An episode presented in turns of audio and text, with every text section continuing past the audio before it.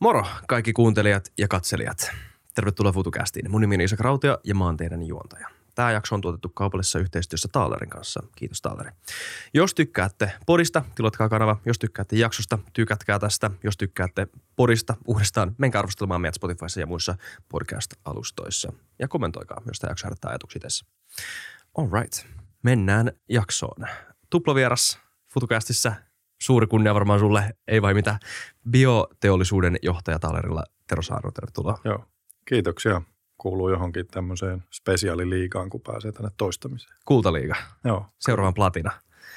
Ja ö, hopealiigaan, eli no en mä tiedä, onko sillä mitään nimeä, mutta ensimmäistä kertaa FutuCastissa, ö, ei kutsuta hopealiigaksi, kuulostaa huonolta. Joo, joo, Prosessi ö, teknologian professori, vedikö oikein? prosessiteollisuus. Teollisuuden. Joo. Prosessiteollisuuden pahoittelut. Ympäristötekniikka. Joo. Joo. Aalto-yliopistolla. Joo. Olli Dahl, tervetuloa. Joo, kiitoksia. Anteeksi, että mulla meni titteli väärin heti. Ei se haittaa, se, näin käy joskus. Näin käy joskus, mutta saatiin se korjattu yhdessä. Hyvä. Joo. Tota, mä, lyhyet introt tuossa on teidän tittelit, mutta haluaisitteko te itse vähän sy- syvemmin sanoa, että mitä te teette ja keitä te olette? Vaikka Tero. Joo, yleensä annetaan vanhemman tieteen harjoittajan aloittaa ensin, niin Olli. Olli voi aloittaa. Joo, kiitoksia. Joo, Olli Dahl ja tosiaan Aalto-yliopistossa prosessiteollisuuden ympäristötekniikan professorina ja, ja näitä prosessiteollisuuden ympäristöasioita tutkinut jo vuodesta 1999 suurin piirtein niin ihan, ihan niin tohtoristatuksella. Ja sitten tulin 2004 tänne ö, silloiseen tekniseen korkeakouluun, mistä Terokin on valmistunut ja ja ollut siellä nyt sitten vuodesta 2004 ja nyt Aalto-yliopistossa ja edelleen näitä prosessiteollisuuden ympäristöasioita, mitä, mitä tulee niin erilaisia kuormituksia veteen, jäteveteen, ilmaan ja, ja sitten kiinteitä sivuainevirtoja, niin ne on, niin on tällä hetkellä se päätutkimusaiheet. Mikä sai sut tälle polulle alun perin? No se varmaan sai se, että on tuolta pohjoisesta kotoisin ja, ja siellä on sellainen sellutehdas, tai nyt just lakkautettu tämä Veitsiluoto Oyn sellutehas ja ollut siellä kesätöissä useana kesänä ja sitä kautta sitten tuli tämmöinen selluteollisuus todella tutuksi ja he oli sen verran mukavia, että he antoi minun tehdä siellä diplomityön ja lisensiaatityön ja sitten jopa väitöskirjankin, että kaikki meni todella hyvin teollisuuden. Ilo, että olet vieraana FutuCastissa. Kiitos Joo, kiitoksia. siitä. Joo. Entä Tero? Joo, tosiaan kiitoksia, että saa olla täällä vielä kerran. Ja Saarnon Tero ja vedän tosiaan Taalerilla tota bioteollisuusliiketoimintaa. Nyt kaksi ja puoli vuotta elämää Taalerilla takana ja, ja paljon, paljon mahtuu niihin vuosiin sitä, sitä ennen niin kuin ST1 muun muassa uusiutuvan energian puolelle kuusi vuotta, kaupunkienergiayhtiössä viitisen vuotta ja, ja, tota, projektitausta ihan tuolta insinööritoimistosta kymmenen vuotta voimalaitosprojekteja ja muita teollisuuden projekteja tehnyt. Että sellainen tausta. Mikä sai sut tälle, tälle polulle? Taalerille. No erittäin mielenkiintoinen niin kuin laaja-alainen katsanta tähän, tähän bioteollisuuden kenttään. Et, et, tota, on aina ollut sellainen luonteeltani, että tykkään katsoa niin kuin monenlaisia teknologioita ja miettiä niitä ja, ja, ja tota, katsoa laajasti sitä, sitä pelikenttää, eikä vaan keskittyä johonkin, johonkin niin kuin yhteen, vaikka yhteen teknologiaan tai vaikka vaan voimalaitoksiin tai, tai tällä tavalla, että se on aina niin kuin ollut semmoinen pieni teknologian nörtti asuu sisällä, niin se, se mahdollistuu nyt tässä nykyisessä työssä aika hienosti. Sä oot ollut siis aiemmin meillä vieraana puhumassa bioteollisuudesta. Joo. Ja silloin tilanne oli vähän ehkä erilainen. Mä en siitä ollut siinä jaksossa mukana, mutta on kuullut sen jakson. Ja siinä hahmoteltiin vähän niitä asioita, jotka nyt on mahdollisesti konkretisoitunut. Haluaisitko vähän rakentaa sitä kontekstia, että mitä sä muistat siitä jaksosta, mitä te hahmottelitte ja, ja kuinka paljon niistä asioista, joita, siitä, jota siinä hahmoteltiin, on nyt mennyt eteenpäin? Missä bioteollisuus sun näkökulmasta tällä hetkellä on? Joo, toki katson sitä niin kuin Taalerin ää, Justiin. lasit päässä, mutta, mutta tota, silloinhan oltiin niin kuin tämän bioteollisuusliiketoiminnan ensiaskeleita ottamassa alkumetreillä ja, tiedettiin jo aika tarkkaan, että mitä lähdetään tekemään ja, ja miss, missä niin kuin, mistä tulee tavallaan ne teknologiat, mistä, mistä eri, eri niin kuin markkinasegmenteistä löytyy sellaiset teknologiat, jotka on kaupallisia jo tänä päivänä, joita voidaan lähteä skaalaamaan. Ja, ja, ja tota, nyt sitten nyt ollaan niin kuin siinä vaiheessa, että walk the walk, eli ollaan nyt sitten sijoitettu tällaisiin yhtiöihin kolmeen siitä meidän rahastusta ja, ja, ja tota, ollaan viemässä eteenpäin sitä skaalausvaihetta näissä yhtiöissä ja seuraavia sijoituksia tulee aika lailla pian varmasti myös ilmi. Että hommat on niin kuin meidän näkövinkkelistä mennyt hyvin.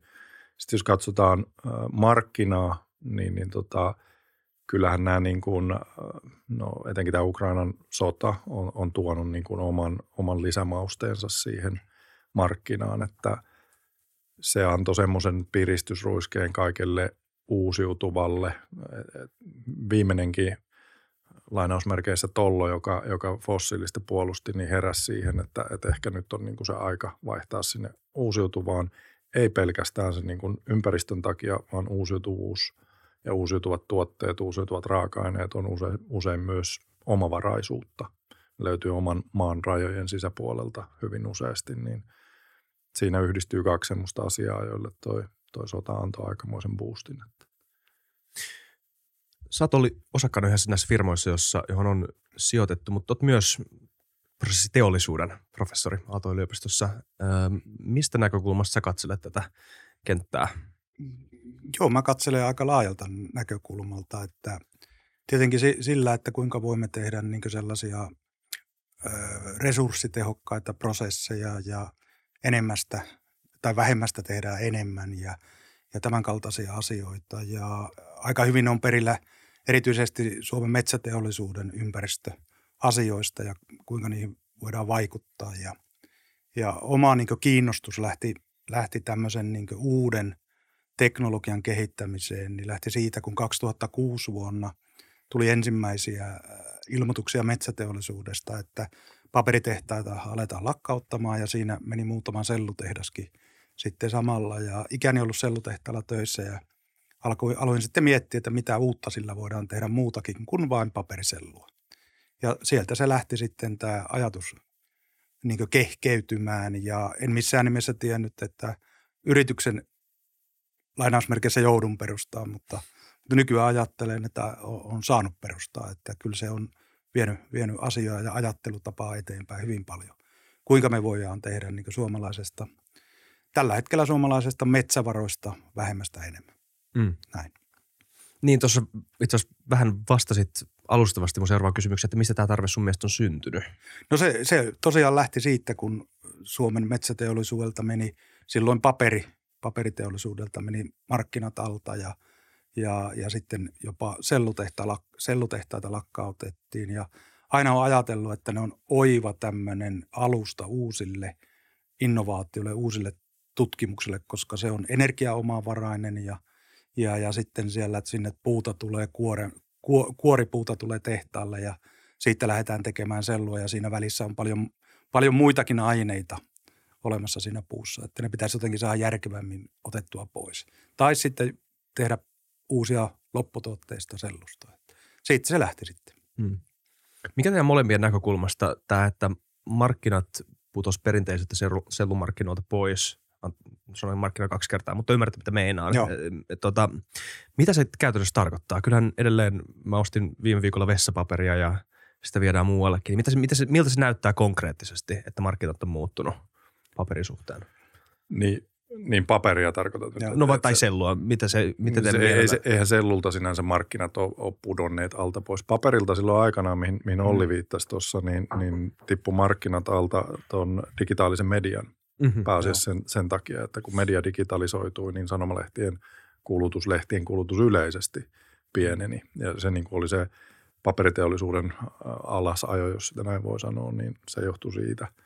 Sellu, selluhan sitten, niin kuin, sitten on rakennettu myös valtavan kokoisia sellutehtaita ympäri maailmaa, että sellulla se markkina edelleen on. Toki sellun markkinahinta, siihen vaikuttaa sitten moni asia – ja, ja tällä hetkellä ehkä just nyt niin nähdään se, että puun hinta on, on niin kuin historiallisen ylhäällä, selluhinta on taas ollut laskussa, että siellä on, siellä on niin kuin tämmöistä markkinaheilahtelua, mikä on normaalia.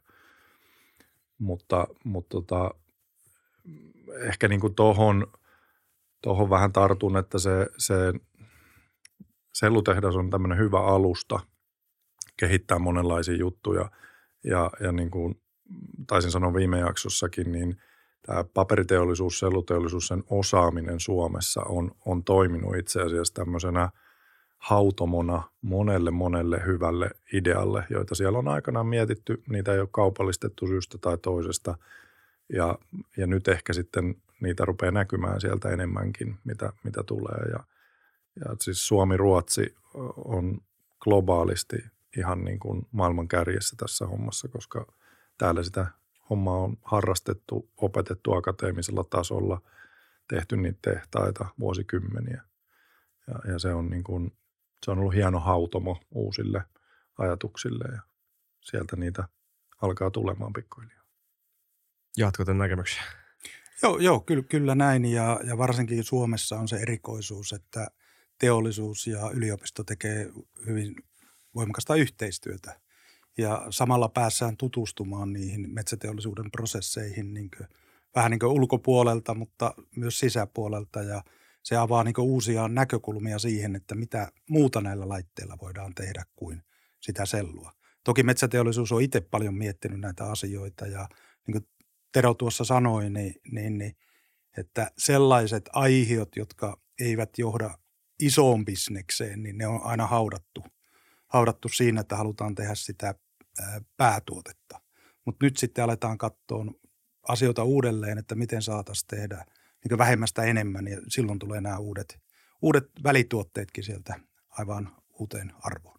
Mitä toi, haluaisitko vähän selventää, että mitä tarkoittaa se, että ne on jäänyt vähän niin kuin jälkeen, koska ei ole löydetty No se on, sanotaan näin, että sellun hinta on ollut riittävän hyvä, että on kannattanut tehdä sellua, mm. sellua sellaisenaan markkinoille ja sitten on maksettu hyvin ja se on kattanut hyvin kaikki kulut. Mutta niin kuin Tero tuossa totesi, että nyt ollaan siinä poikkeuksellisessa tilanteessa, että raaka hinta on noussut, lopputuotteen hinta on laskenut ja, ja se aina silloin herättää mm. uudelleen miettimään, että mitä muuta voitaisiin tehdä, että saataisiin hommaa kannattavammaksi. Mutta välillähän se on aivan älyttömän kannattavaa, ei siitä voi sitä voi kieltää. Joo, ja siis kyllähän niin kuin rehellisyyden nimissä pitää sanoa, että kyllähän tuohon herässä tämä, niin kuin, tämä teollisuus jo aikaisemmin, että onhan näitä avauksia tullut tuossa hmm. vielä, vielä vuosi, kaksi sitten, kun selluhinta oli, oli niin kuin todella hyvä niin silti ne yhtiöt on lähtenyt siihen. Eli mä näen sen niin, että itse siellä lopputuotemarkkinassa on tavallaan kasvanut se kysyntä tämmöisille uusille tuotteille ihan, ihan niin kuin kuluttajien taholta – ja sitten on, on ymmärretty niin kuin isoissakin yhtiöissä se, että, että välillä sen yhtiön pitää niin kuin muuttua tietyssä vaiheessa elämänkaarta ja ottaa, ottaa niin kuin rohkeammin niitä uusia lähtöjä, uusia askeleita, jotta silloin menestymisen edellytykset myös tulevaisuudessa sille yhtiölle. Hmm. Miten te teidän mielestä asetutte tälle markkinalle, jos kuitenkin isot, Suomen suurimmat yritykset tekee samanlaista – sijoittamista ja rahoittamista ja tutkimusta, tutkimusta niin oletteko te teemistä kilpailijoita tai?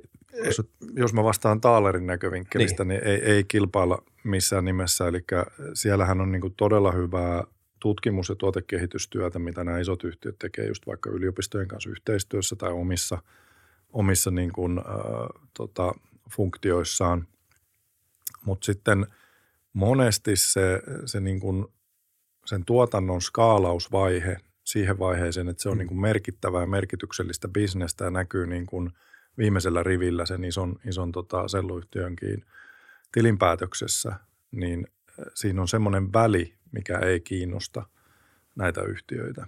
Ja, ja siihen niin kuin sitten tämmöiset Taalerin kaltaiset sijoittajat pystyy omalla tietysti osaamisella muulla tulemaan siihen niin kuin väliin – rahoittamaan sitä välivaihetta, jonka jälkeen sitten itse asiassa nämä isot yhtiöt, niin ne, ne pystyy katsoa, että mikä heidän aiheoistaan lähti oikeasti lentoon ja mikä kaupallistui isosti ja vaikka sitten tarvittaisiin ottaa yli niitä hmm.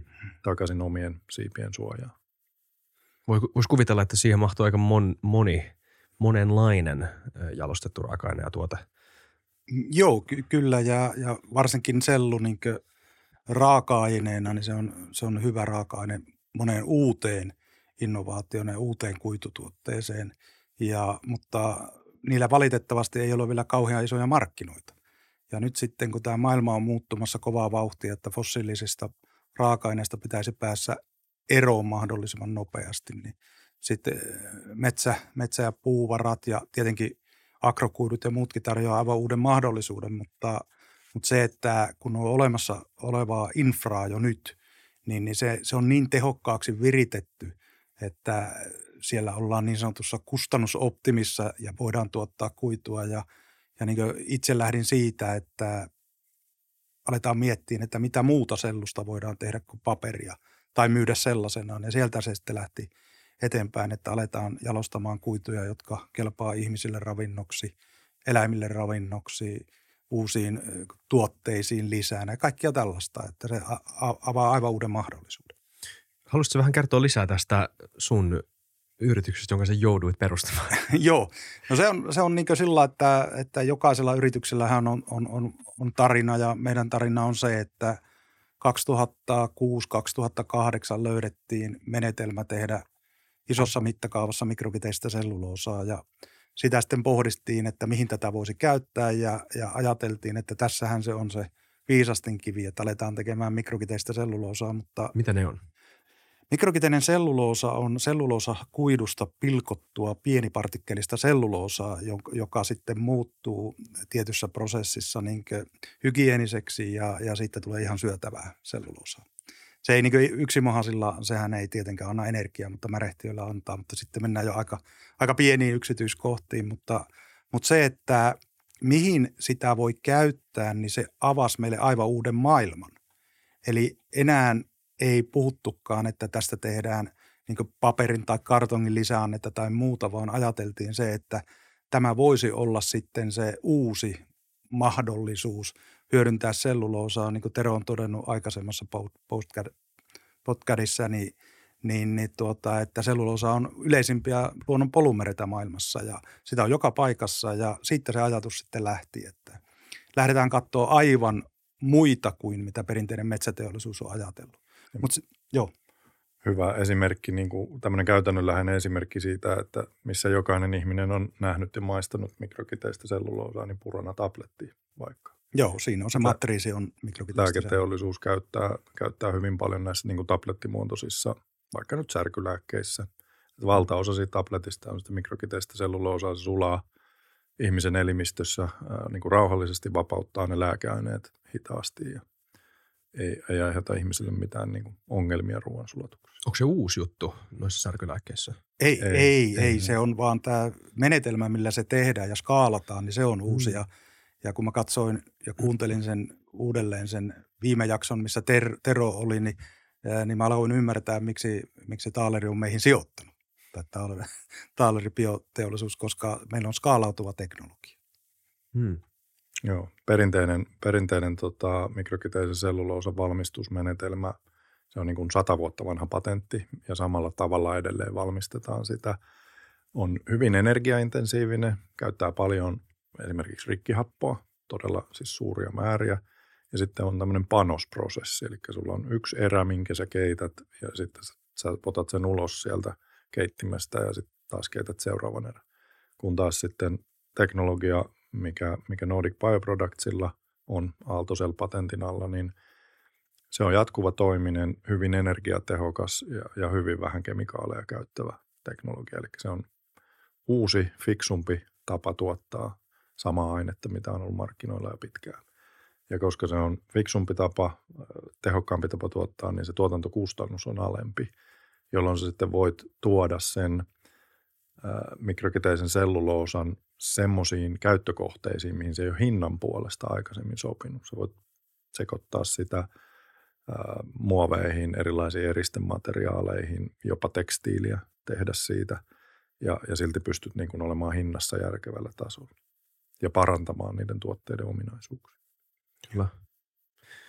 Miten sitten tota, mm, paljon puhutaan kuitenkin puusta raaka-aineena ja, ja mistä ne tulee, metsistä. Ja metsillä on muita funktioita kuin, kuin vain raaka-aineiden, raaka-ainepeltoja. Puhutaan paljon tästä, miten paljon ollaan puhuttu hiilinieluista esimerkiksi siitä, että miten, miten, nämä, miten näitä niin erilaisia arvoja tasapainotellaan. Niin miten tämä kuva mahtuu tähän uuteen bioteollisuuteen? Onks, riittääkö sitä puuta tai onko tämä päinvastoin tapa hyödyntää, niin kuin mun muistaakseni sä sanoit, hmm. tehdä vähemmästä enemmän? Joo. Mitä sitten konkreettisesti tarkoittaa? No, no, kyllähän se sitä tarkoittaa tietenkin tietyssä mittakaavassa, mutta meidän täytyy niin uusia markkinoita etsiä uusille tuotteille ja, ja se vaan tulee volyymin kautta nämä uudet markkinat ja, ja, ja sulla pitää olla riittävä edullista raaka-ainetta ja riittävä edullista lopputuotetta saatavissa niille markkinoille, jotta se sitten alkaa syrjäyttää näitä fossiilisia raaka-aineita siellä markkinoilla.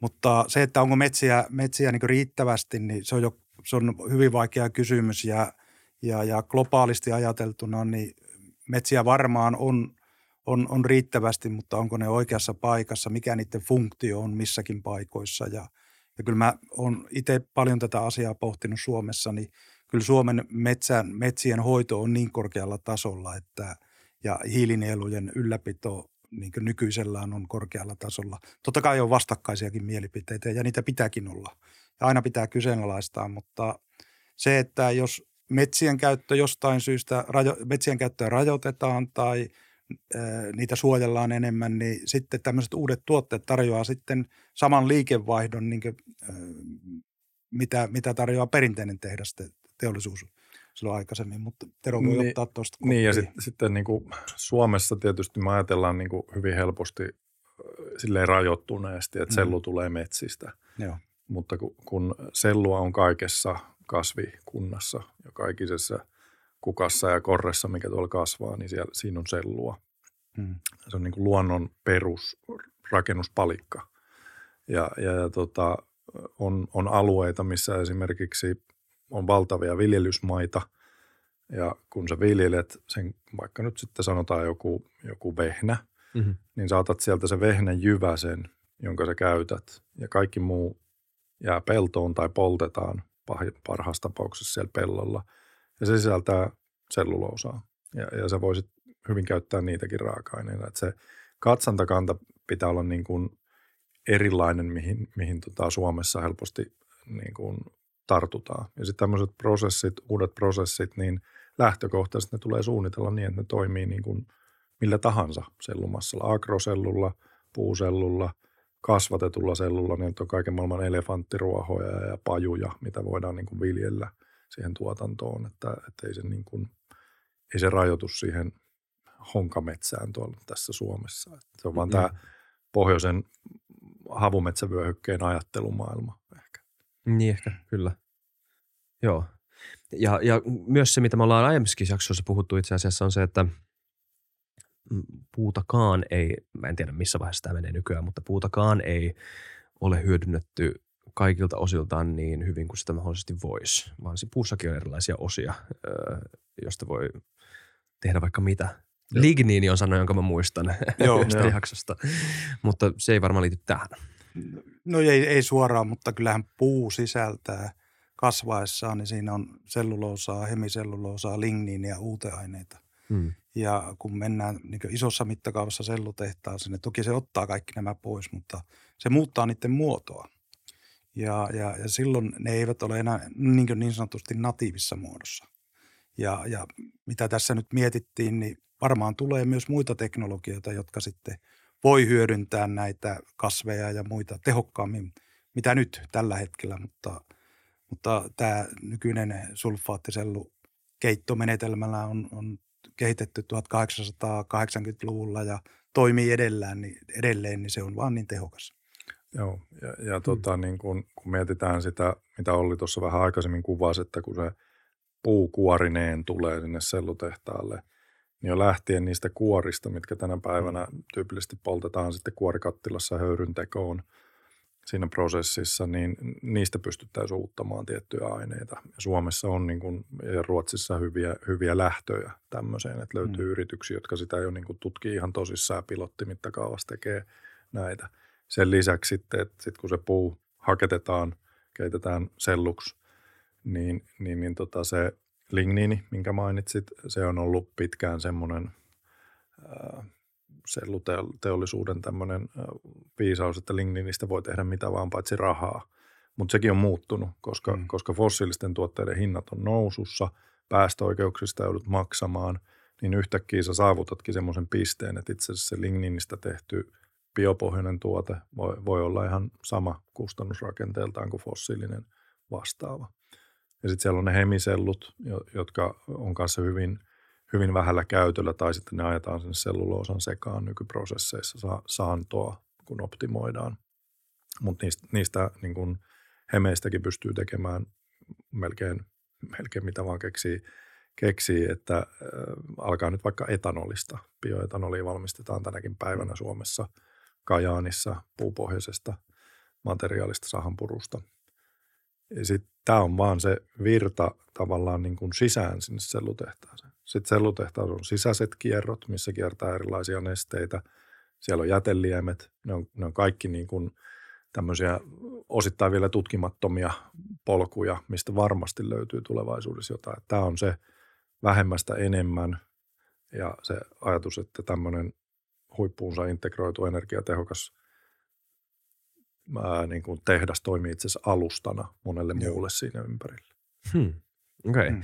Tosi mielenkiintoinen toi tota, bioteollisuus vielä fossiiliset. Se on aihe, josta mä haluan vielä hmm. puhua enemmän tässä jakson aikana. Mutta vielä vähän enemmän tuosta rahastosta ja niistä kahdesta muusta firmasta. Voidaan myös puhua sun firmasta, jonka johdoit perustamaan. Mä nauraa edelleen tuolla hauskasti sanottu. Mutta ne kaksi muuta firmaa, johon Joo. Tuota, niin niistä olisi kiva kuulla. Ensimmäinen yhtiö, mihin tehtiin, tehtiin sijoitus, oli äh, yhtiö nimeltä Colombier – Hmm. Ja, ja, ja tota, tämä on sellainen yhtiö, joka, joka tota, valmistaa kartonki pohjaisia pakkauksia, mutta heillä on erikoisosaaminen sen kartongin pinnottamisen tämmöisellä bioparrierilla. Eli sä saat siitä kartongista veden kestävää, hiilihapon kestävää, rasvan kestävää, jolloin sä voit käyttää sitä, ja vielä elintarvikekelpoisesti, jolloin sä voit käyttää sitä niin kuin elintarvikepakkauksissa ihan niin kuin yksinkertaisimmillaan esimerkki on, on tota, take away kahvikuppi, sellainen pahvinen kuppi.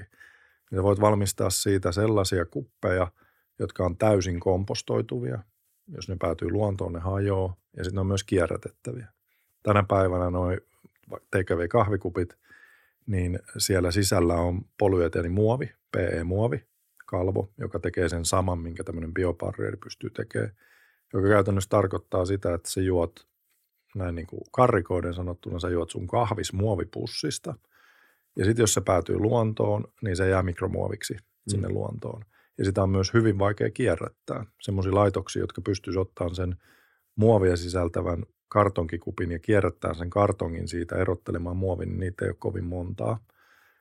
Ja, ja, ja tota, sen takia tämmöinen yhtiö, joka pystyy tekemään biopohjaisen kierrätettävän barrierkalvon, joka on vielä kompostoituva luonnossa tai kotikompostissa täysin biohajoava, niin sopi niin kuin meidän rahastolle hyvin ja me nähdään siinä niin kuin iso, iso tämmöinen kanssa skaalauksen mahdollisuus. Heillä on siis tuotantolaitos Pyhtäällä olemassa, jota, jonka tuotantovolyymia nyt sitten moninkertaistetaan meidän rahaston investoinnilla. Ja kysyntä tällaisille tuotteille on ihan huikea, kun mietit paljon käytetään niin kuin – pikaruokaketjuissa muissa tällaisia niin kuin tuotteita, mitkä pitää sen rasvan tai hiilihapon tai veden takia olla pinnotettu jollain. Go pyhtää. Joo. Toinen yhtiö, sit, mihin, mihin sijoitettiin, niin on yhtiö nimeltä Nordtreat, joka tekee biopohjasta puun palonsuoja-ainetta. Eli, eli tota, tänä päivänä vielä 90 prosenttia puun palonsuojakäsittelystä tehdä, tehdään niin kuin fossiilisperäisillä ja valitettavan myrkyllisillä esimerkiksi poorihappopohjaisilla tuotteilla. Ja, ja tota, tämä tullaan kieltämään EUn toimesta tässä ihan lähitulevaisuudessa. Eli tämmöisiä palonsuoja-aineita ei, ei saa enää käyttää julkisissa kohteissa eikä puurakennuskohteissa. Ja, ja tota, Nordtreatilla on sitten teknologia tehdä tämä puun palonsuojakäsittely biopohjaisista aineista. Ja vieläpä itse asiassa niin hienosti, että se on teknisesti ominaisuuksiltaan parempi. Et, et tyypillisesti tämmöistä porihappopohjaista palonsuojakäsittelyainetta, jos sä haluat saavuttaa tietyn palonsuojaluokan sille puulle, niin se joudut laittamaan 2-3 kerrosta sitä litkua siihen puupaneelin päälle, vaikka rakennuksen ulkoseinässä. niin, niin, niin tota Northreatin tavara on teknisesti sen verran parempaa, että sitä riittää yksi kerros, jolloin sä levität vähemmän tavaraa saadaksesi siis saman, saman palonsuojaluokituksen ja se tavara on vielä biopohjasta. Se on tämmöinen niin hyvä esimerkki, kun, kun bioteollisuudessa on tämmöisiä plug-in-sovelluksia, jotka menee sellaisenaan niin kuin, niin kuin tota, olemassa oleviin fossiilisiin korvaajiin tai sisään fossiilisiin tuotteisiin. Mutta sitten on myös tämmöisiä, niin kuin mä käytän termiä, että bio-better-tuotteita. Eli sulla on biopohjainen tuote, jolla on paremmat mm. tekniset mm. ominaisuudet. Niin Nordstreet on hyvä esimerkki siitä. Ja, ja tota, lainsäädäntö myös edesauttaa tässä kohtaa, että on, on esimerkkejä yhtiöistä, missä regulaatio ajaa sen yhtiön itse asiassa menestystä, kun se yhtiö on, on oikeille arvoille, oikeaan tekemiseen pohjautuva ja perustettu. Että tässäkin niin kuin EU-regulaatio kieltää ne tietyt palonsuojatuotteet, mutta sitten taas toisaalta toinen regulaatio vaatii, että julkiset puurakennuskohteet pitää olla palonsuojakäsitelty. Ja nyt jos mietit paljonko niin kuin puhutaan tänä päivänä esimerkiksi siitä, että puurakentamista pitää tehdä mm. enemmän, niin tuossa on niin kuin huikea markkina. Kyllä. Ja sun nettisivuilta itse asiassa, mä katsoin, puhuttiin noista lääkkeistä, pharma, mutta on kaikkea muuta. Biobarriers, textile and non-woven, uh, cosmetics, food and feed, plastics, composites, paints, coatings. Joo.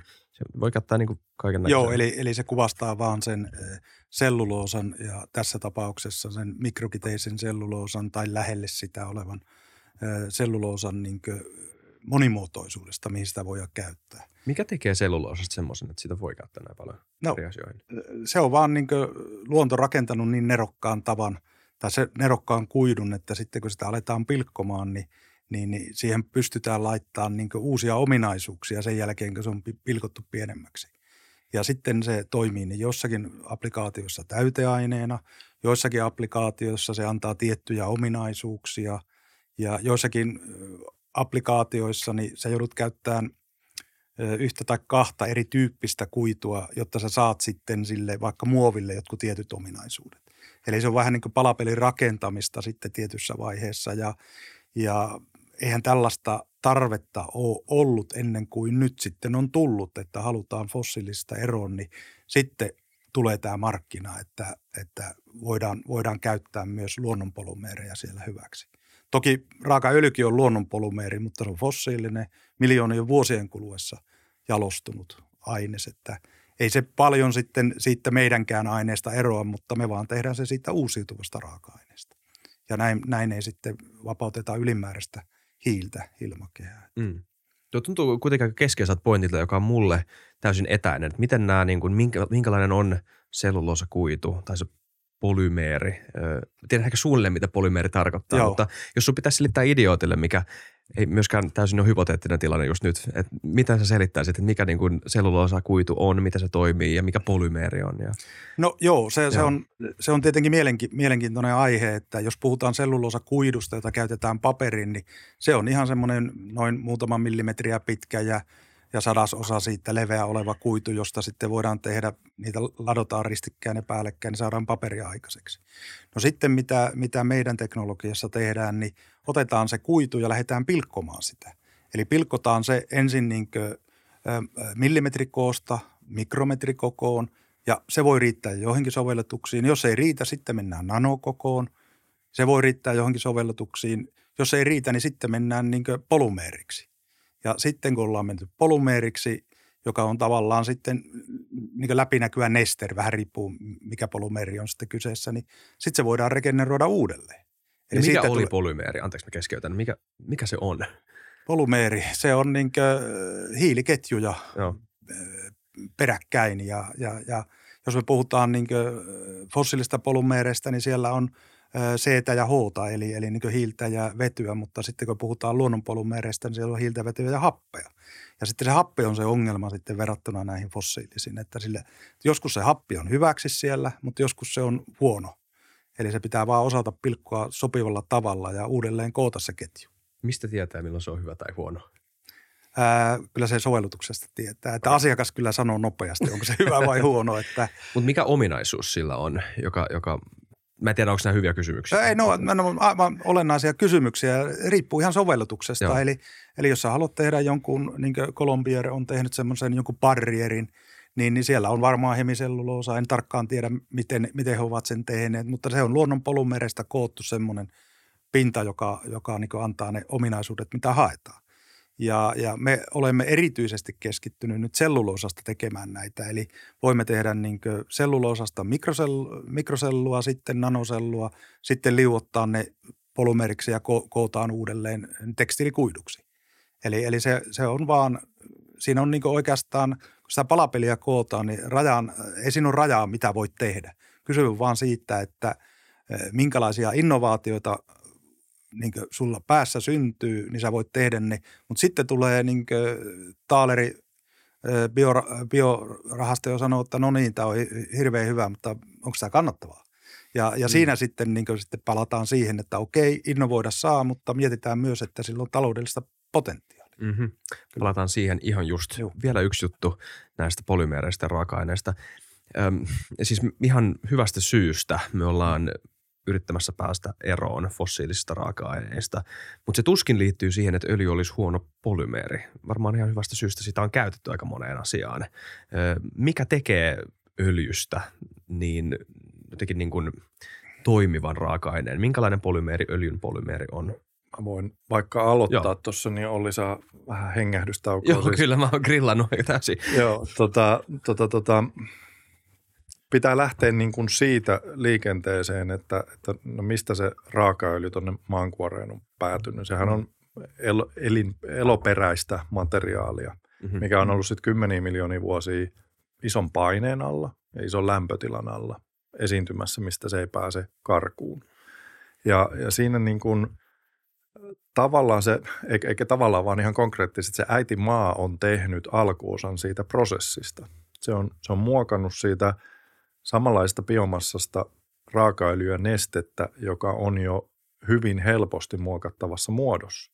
Sitten kun ihmiset keksi tänne, sai sen sieltä ylös sieltä esiintymistä ja keksi ruveta antaa sille vähän lisää lämpöä niin kuin öljyjalostamoissa, niin kappas kummaa se pilkkoutuu aika helposti erilaisiksi niin kuin hiilivetyketjuiksi, mm. raskaammiksi ja kevyimmiksi. Mm. Ja sitten niistä on pystytty tekemään muovia, pensaa, pikeä, mitä tahansa niin kuin erilaisia tuotteita, missä, Legoja. niitä, niin, missä Joo, niitä käytetään esim.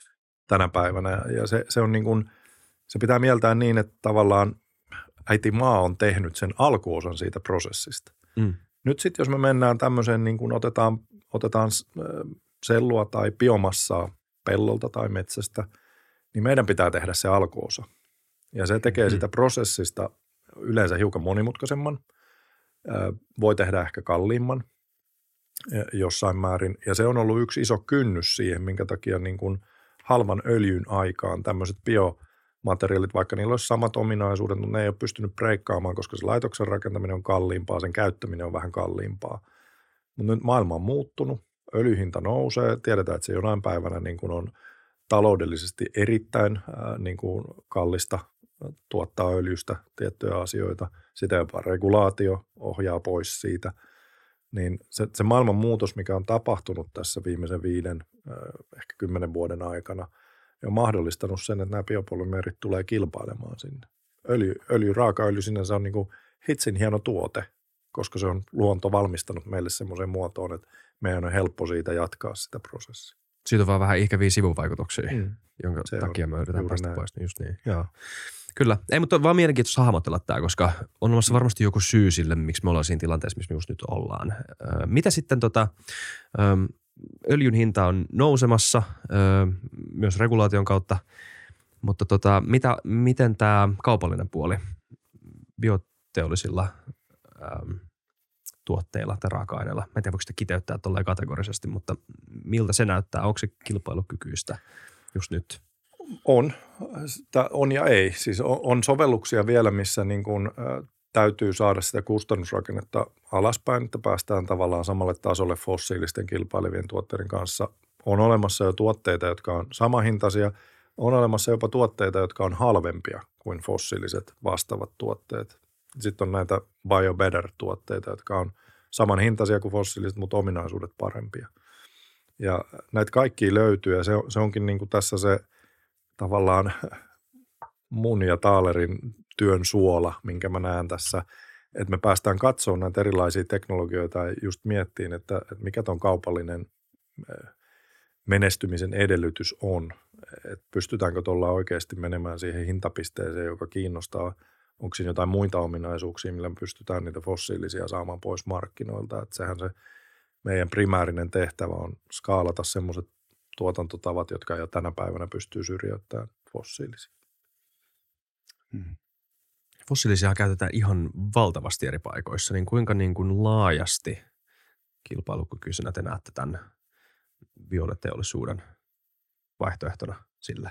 Mm, ky- ky- kyllähän siis se on, se on varmasti kilpailukykyinen, riippuu vähän missä, niin. missä, missä tuotesegmentissä ja, ja miten regulaatio kehittyy. Mutta jos puhutaan näistä tekstiilikuiduista ja niiden määristä, niin jos maailmassa tuotetaan vaikka 110 miljoonaa tonnia niin tekstiilikuituja, niin niistä se, semmoinen 8 miljoonaa tonnia on selluloosapohjaisia, 80 miljoonaa tonnia on öljypohjaisia – ja, ja, ja sitten vielä puuvilla on joku vajaa 30 miljoonaa tonnia, niin sitten tämä päässä jo siihen 110 miljo- miljoonaan tonniin, niin siellä on valtava mahdollisuus se korvata näillä neitseellisillä, ei neitseellisillä tuotteilla, vaan, vaan sellulosapohjaisilla tuotteilla näitä fossiilisia. Mutta aikaa se vie, mutta pikkuhiljaa sitten tulee hyvä, hyvä, mutta kyllähän sekin täytyy myöntää, että jos yhtäkkiä aletaan tekemään – 80 miljoonaa tonnia tekstiilikuitua niin puista tai kasveista, niin, niin, niin kyllä nekin kasvitkin käy vähiksi ja mm-hmm. puut käy vähiksi. Että nämä on niin valtavia lukuja, että me ei aina vähän, me ei kaikkia hahmoteta. Ja, ja siksi on hyvä, että, että on, on tällaisia aktiivisia sijoittajia, jotka sitten tulee ja nostaa näitä tiettyjä aiheita ja lähdetään tätä viemään eteenpäin, niin se sitten pikkuhiljaa syrjäyttää näitä, näitä, näitä fossiilisia tuotteita. Mm. Mutta ei maailmaa voi yhdessä vuodessa muuttaa, eikä kymmenessäkään. Sanotaan, että menee varmaan 50 vuotta ennen kuin sitten se siirtymä tapahtuu, ja, mutta se tapahtuu pikkuhiljaa. Mm. Niin, mitäs toi on ihan kiinnostavaa, toi, että, jos näin suurilla skaaloilla, niin voidaan puhua niin kuin samanlaisista sivuvaikutuksista, mikä ne on ilmasta, mm. mutta kuitenkin, jos puhutaan ö, noin suuresta massoista, että meidän pitäisi, muista mitä, mikä luku se oli, 80 miljoonaa tonnia. miljoonaa tonnia, joo. Niin, niin onhan se niin kuin jäätävästi puita. On, on, eikä sitä voikaan tehdä. Niin. Että, mutta sitten mennään äh, siihen, niihin synteettisiin teknologioihin, mm. eli mm-hmm. aletaan nappaamaan hiilidioksidia ja aletaan ottaa vetyä, vaikka niin tuota, sähkön avulla tehdään ja aletaan sieltä yhdistelemään niitä molekyylejä. Sekin on mahdollista. Sekin on mahdollista ihan ja pystytään tekemään, mutta siinä kuitenkin ne valmistuskustannukset ja lopputuotteen hinta on aivan liian korkea vielä, että se olisi markkinoille kelpoista. Että kyllä nekin sitten tulee alas, kun niitä aletaan tekemään isossa mittakaavassa, mutta tässä nyt pikkuhiljaa muutetaan maailmaa paremmaksi ja yritetään vähentää hiilidioksidipäästöjä, niin tämmöiset niin biopohjaiset raaka-aineet tarjoaa siihen erittäin hyvän mahdollisuuden, mutta ei ne tule olemaan ainut ratkaisu, se, se täytyy muistaa. Joo, just tuohon voisin tarttua, että äh,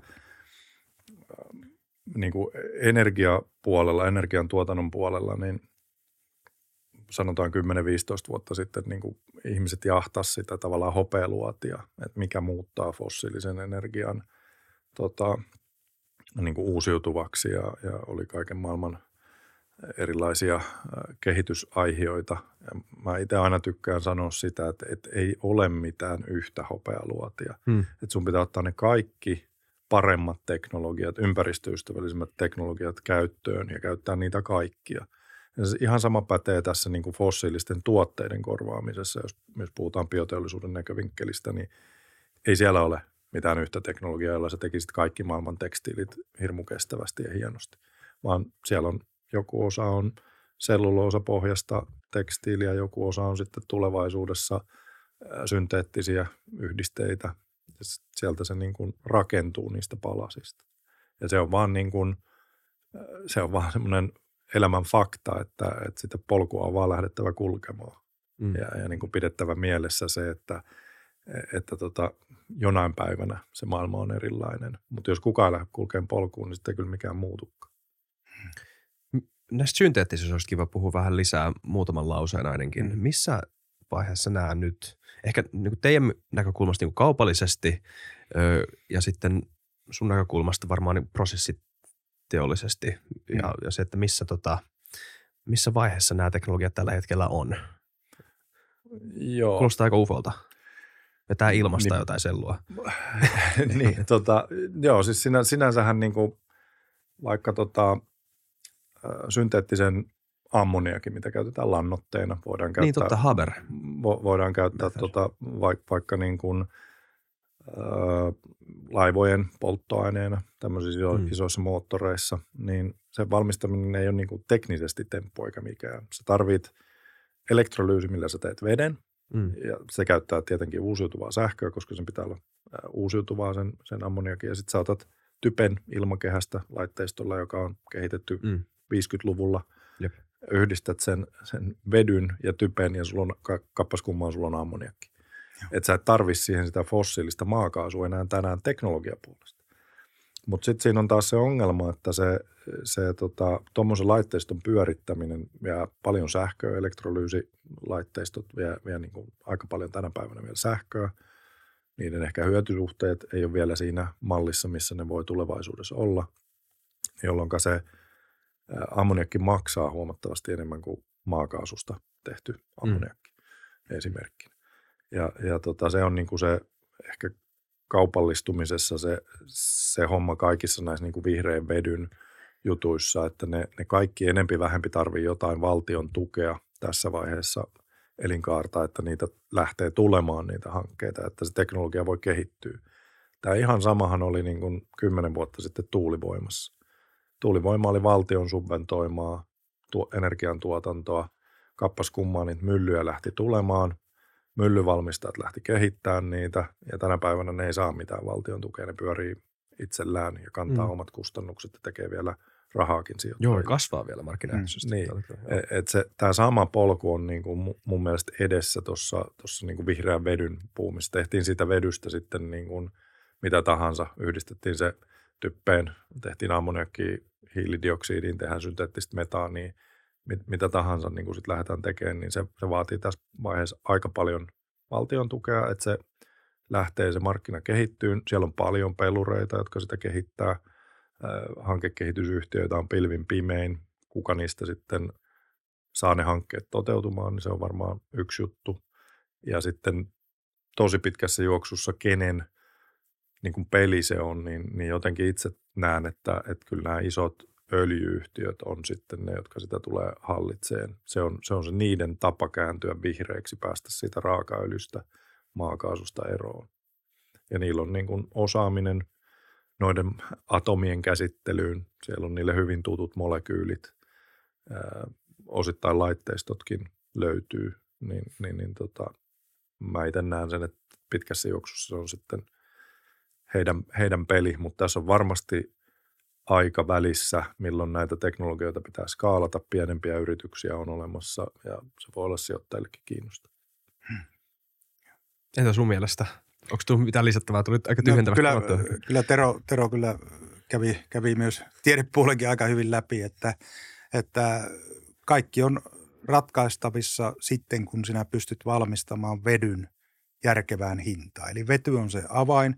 Hiiltä meillä on ihan riittävästi maapallolla ja sieltä kun on hiiltä ja vetyä, niin tulee hiilivetyjä ja, ja sillä tavalla niin päästään sitten niin sanottuun kiertotalouteen myös fossiilisten raaka-aineiden osalta. Mutta, mutta hi, tällä hetkellä, niin kuin Tero sanoi, niin se on todella kallista valmistaa tiettyjä aineita, synteettistä reittiä pitkin, mutta mahdollista. Kuinka pitkällä siinä ollaan? Tämä on aika vaikea kysymys totta kai, mutta jos sitten pitäisi antaa koulutettu arvaus. Tarkoitatko sitä, että milloin nämä voisi olla teknologiasta valmi, valmiit, että ne tulisi markkinoille? Joo. Että, että tekniset ratkaisuthan on olemassa, mutta niiden niin prosessien Hyötysuhde. käyttämä energia on, on niin suuri, että se hyötysuhde jää niin pieneksi, eli lopputuotteen hinta jää niin korkeaksi. Mm. Mm. Mutta kyllä niin näitähän etsi- etsitään jatkuvasti uusia vaihtoehtoja myös tällä synteettisellä puolella. Ja, ja nythän on, mä en muista oliko se Porsche vai mikä se, joka, joka tekee, mm. tekee sitä synteettistä a, polttoainetta ja sitten minä olinkin vähän huolissaan tästä, kun EU kielsi, aikoo kieltää polttomoottorit. Että se tavallaan vie synteettisiltä polttoaineilta pohjan pois, mutta nythän sitten he korjasivat, että se ei koskekaan synteettisiä polttoaineita. No, onko synteettinen polttoaine eri kuin luonnon bensiini, niin ei niissä kyllä molekyylikoossa mitään eroa ole. Että se on vähän jännä tilanne. Se, sehän siinä nimenomaan on, että, että tota, jos sä, tänä päivänäkin, jos sä valmistat vaikka raakamäntööljystä tota, raakarasvahappoa ja mäntöölytislaamolla ja mäntöölyjalostamolla ja sitten viet ne raakarasvahapot vetykäsittelylaitokselle tuonne tota, niin kuin öljy, öljyjalostamolle, missä ne tyypillisesti on, tämmöiseen HVO-prosessiin, ja sitten sieltä tulee biodieseliä sulle ulos. Niin jos sä annat laborantille katsottavaksi raakaöljystä tehdyn biodieselin tai raakamäntööljystä tehdyn biodieselin, niin se ei osaa sanoa, että kumpi on fossiilinen. Se, mm. se niin kuin hiilivetyketju on identtinen. Juh. Ja se on tämmöinen plug-in-sovellus nykyisiin autoihin. Sä voit laittaa sen nykyiseen autoon ja se toimii ihan samalla tavalla. Mm. Mutta mut siinä, on, siinä on jälleen se raaka-aineen riittävyys on yksi, yksi asia. Eli sitä ei ole rajattomasti niin paljon kuin raakaöljyä on ollut ja niin paljon kuin me ollaan autoja rakenneltu tänne, e, jolloin sitten tullaan tänne synteettisen polttoaineen puolelle, eli vedystä pitäisi pystyä tekemään sitten yhdistämällä metaaniin tai yhdistämällä hiilidioksidin metaania ja sitten siitä näitä, näitä dieseltuotteita, jossa tänä päivänä on vielä se ongelma, että se maksaa aivan liikaa. Hmm. Mutta jonain päivänä asiat voi olla toisin. Hmm. Niin, jos katsotaan maapalloa niin tasealueena, niin maapallon sisällä pyörii kaikki komponentit ja ne vaan muuttaa muotoa ja sitten ihminen yrittää muuttaa niitä toiseen muotoon, jolloin ne on taas käytettävissä. Että ei se aine täältä mihinkään häviä. Te ette siis usko, että liikenne täysin sähköistyy? Tuo on aika poliittinen kysymys. Itse henkilökohtaisesti en usko, okay. että se Suomessa täysin sähköistyy. En, en, en mäkään vaikea nähdä, niin kuin, että, että pitkän matkan liikenne, hmm. sanotaan niin kuin lentokoneet, ää, hmm. rahtilaivat, tämmöiset, niin vaikea nähdä, että ne menisivät niin kuin akuille. Hmm. Että tämmöinen niin kuin kaupunkiliikkuminen henkilöautolla, niin sehän on vaan järkevää. Jos, ja, ja jos katsoo tälle niin kuin insinöörin laseilla, niin siinähän on hyötysuhde kohillaan. Jos tankkaat uusiutuvaa sähköä siihen sun sähköautoon, niin, niin, niin tota sen hyötysuhde on joku luokkaa 90 prosenttia, minkä sä saat tehoksi renkaille siitä. Sitten jos sä teet sillä uusiutuvalla sähköllä ensin äh, tota, äh, uusiutuvaa vetyä ja sitten yhdistät sen hiilidioksidi, minkä sä oot napannut piipun päästä, teet siitä polttoainetta, niin se hyötysuhde, se niin kuin – tämmöinen läpiketjun hyötysuhde on jotain luokkaa 20 prosenttia siellä auton renkailla. Että onhan se vain järkevää, että jos sulla on mahdollista sähköistää hmm. niin kuin järkevästi vaikka henkilöautoliikenne, niin se kannattaa sähköistää. Ihan jo insinöörin logiikalla mieluummin. Mutta sitten vaan tiettyjä juttuja ei voi, ei voi tuota sähköistää. Voisi olla aika ilkeä tunne hypätä semmoiseen lentokoneeseen, joka lentää tuosta tota, tänä päivänä Pohjoisnavan kautta Japaniin ja kapteeni ilmoittaa nousun jälkeen, että akussa on vielä 80 prosenttia varausta. Että kyllä me varmaan perille päästä. Mm, Okei, okay. mielenkiintoista. Mulla ei ole mitään, mä, mä en tiedä tästä tarpeeksi, mulla mitään vasta mutta mielenkiintoisia näkemyksiä. Mm. Joo. Uh. Tota, öö, meidän pitää kohta laittaa tämä purkkiin. Öö, mutta mä haluaisin vielä kysyä teiltä, sä oot vähän jo puhunut siitä, mutta tämä niinku, vähän tämmöistä niinku tulevaisuuden maalailua. että miten te näette tämän bioteollisuuden vähän pitemmälle. Te olette varmaan jollain tavalla hahmotellut sitä kuitenkin, vaikka sitä on vaikea konkretisoida. Mutta kuinka iso rooli sillä tulee teidän mielestä tulevaisuudessa? Joo, mä itse näen sen sillä lailla, että eri mailla tulee olemaan erilainen tulevaisuus. Mm. Ja, ja niillä, joilla on raaka-ainetta kestävästi saatavilla, niin heillähän on loistava tulevaisuus. Ja, ja kyllä mä sanon, että suomalaisilla on loistava tulevaisuus. Ja, ja, ja tuota, miten, miten tuohon muuten, muuten niin vastaisi, niin, niin, niin se on vaan muutos nyt nykyisestä kohti uusiutuvia raaka-aineita ja sitten voi olla, että mennään kohti synteettisiä valmistusmenetelmiä, mutta ei koskaan enää palata siihen, että lähdetään hyöty, hyödyntämään fossiilisia raaka-aineita. Eli ne atomit pyörii täällä maanpallolla ja niitä pannaan uuteen järjestykseen ja, ja se, joka keksii sen, että miten se tehdään kustannustehokkaammin ja energiatehokkaammin, niin se kyllä pärjää. Mutta aina me tarvitaan, tarvitaan luonnonkuituja. Ja, ja luonnonkuiduilla on oma merkitys ja välttämättä niitä ei voi tehdä sitten synteettisesti ihan samanlaisia. Ja, ja, ja, ja tuota, niin, kyllä mä näen ainakin Suomella loistavan tulevaisuuden. Tietenkin tässä vähän yskähdellään ja ollaan vähän välillä hukassakin asioissa, mutta kyllä se sieltä se ö, kultainen lanka löytyy. Niin, mikähän ei niin helppoa kuin tulevaisuuden ennustaminen, mm-hmm. eikö, se, eikö se niin mennyt? Tota, mutta siis joka tapauksessa se on niinku ihan, ihan selvästi nähtävissä, että, että tota, bioteollisuus niinku markkinana on alkuvaiheessa, mutta on tosi vahvasti kasvaa. Et mm. Jos katsotaan etenkin Euroopan kontekstia, myös globaalisti, että se on niin kuin, jälleen kerran vertaus tuulivoimaan, niin tämä on ehkä, tässä on jotain samaa kuin tuulivoimassa oli reilu kymmenen vuotta sitten. Että tässä tullaan näkemään niin kuin seuraavan kymmenen vuoden aikana niin kuin huima kasvu, uusia teknologioita, ihan, ihan niin kuin disruptiivisia tapoja tehdä vanhoja tuttuja tuotteita biopohjaisesti, kestävästi. Ja, ja, ja tota, sen, sen takia tässä niin kuin Taalerikin on mukana. Halutaan olla tässä niin kuin ekosysteemissä merkittävä peluri ja haluttiin lähteä siihen ensimmäisenä mukaan. Et se on, se on niin kuin selvää. Muuta, vähän muuta siitä tulevaisuudesta on vaikea sanoa. Et sitä polkua on nyt lähdetty kulkemaan. Hmm. Mielenkiintoinen katsoma muuttuvaan maailmaan. Niin olette kuitenkin yksi aika iso peluri siinä Suomen kontekstissa, niin kiva tota, päästä kuulemaan näitä aiheita. Kiitos mun puolesta. Kiitos. Joo, kiitoksia. Kiitos paljon. Kiitos paljon kaikille teille katselijoille ja kuuntelijoille. Mun nimi oli Isa Krautio, tai on edelleen itse asiassa, ja tämä on FutuCast. Ää, muistakaa tilata kanava, muistakaa arvostella, muistakaa kommentoida, jos herätti ajatuksia. Ja kiitos Taalerille. Ja kiitos Tuuvas taas tästä päivästä. All right, nähdään ensi jaksossa. Moi moi.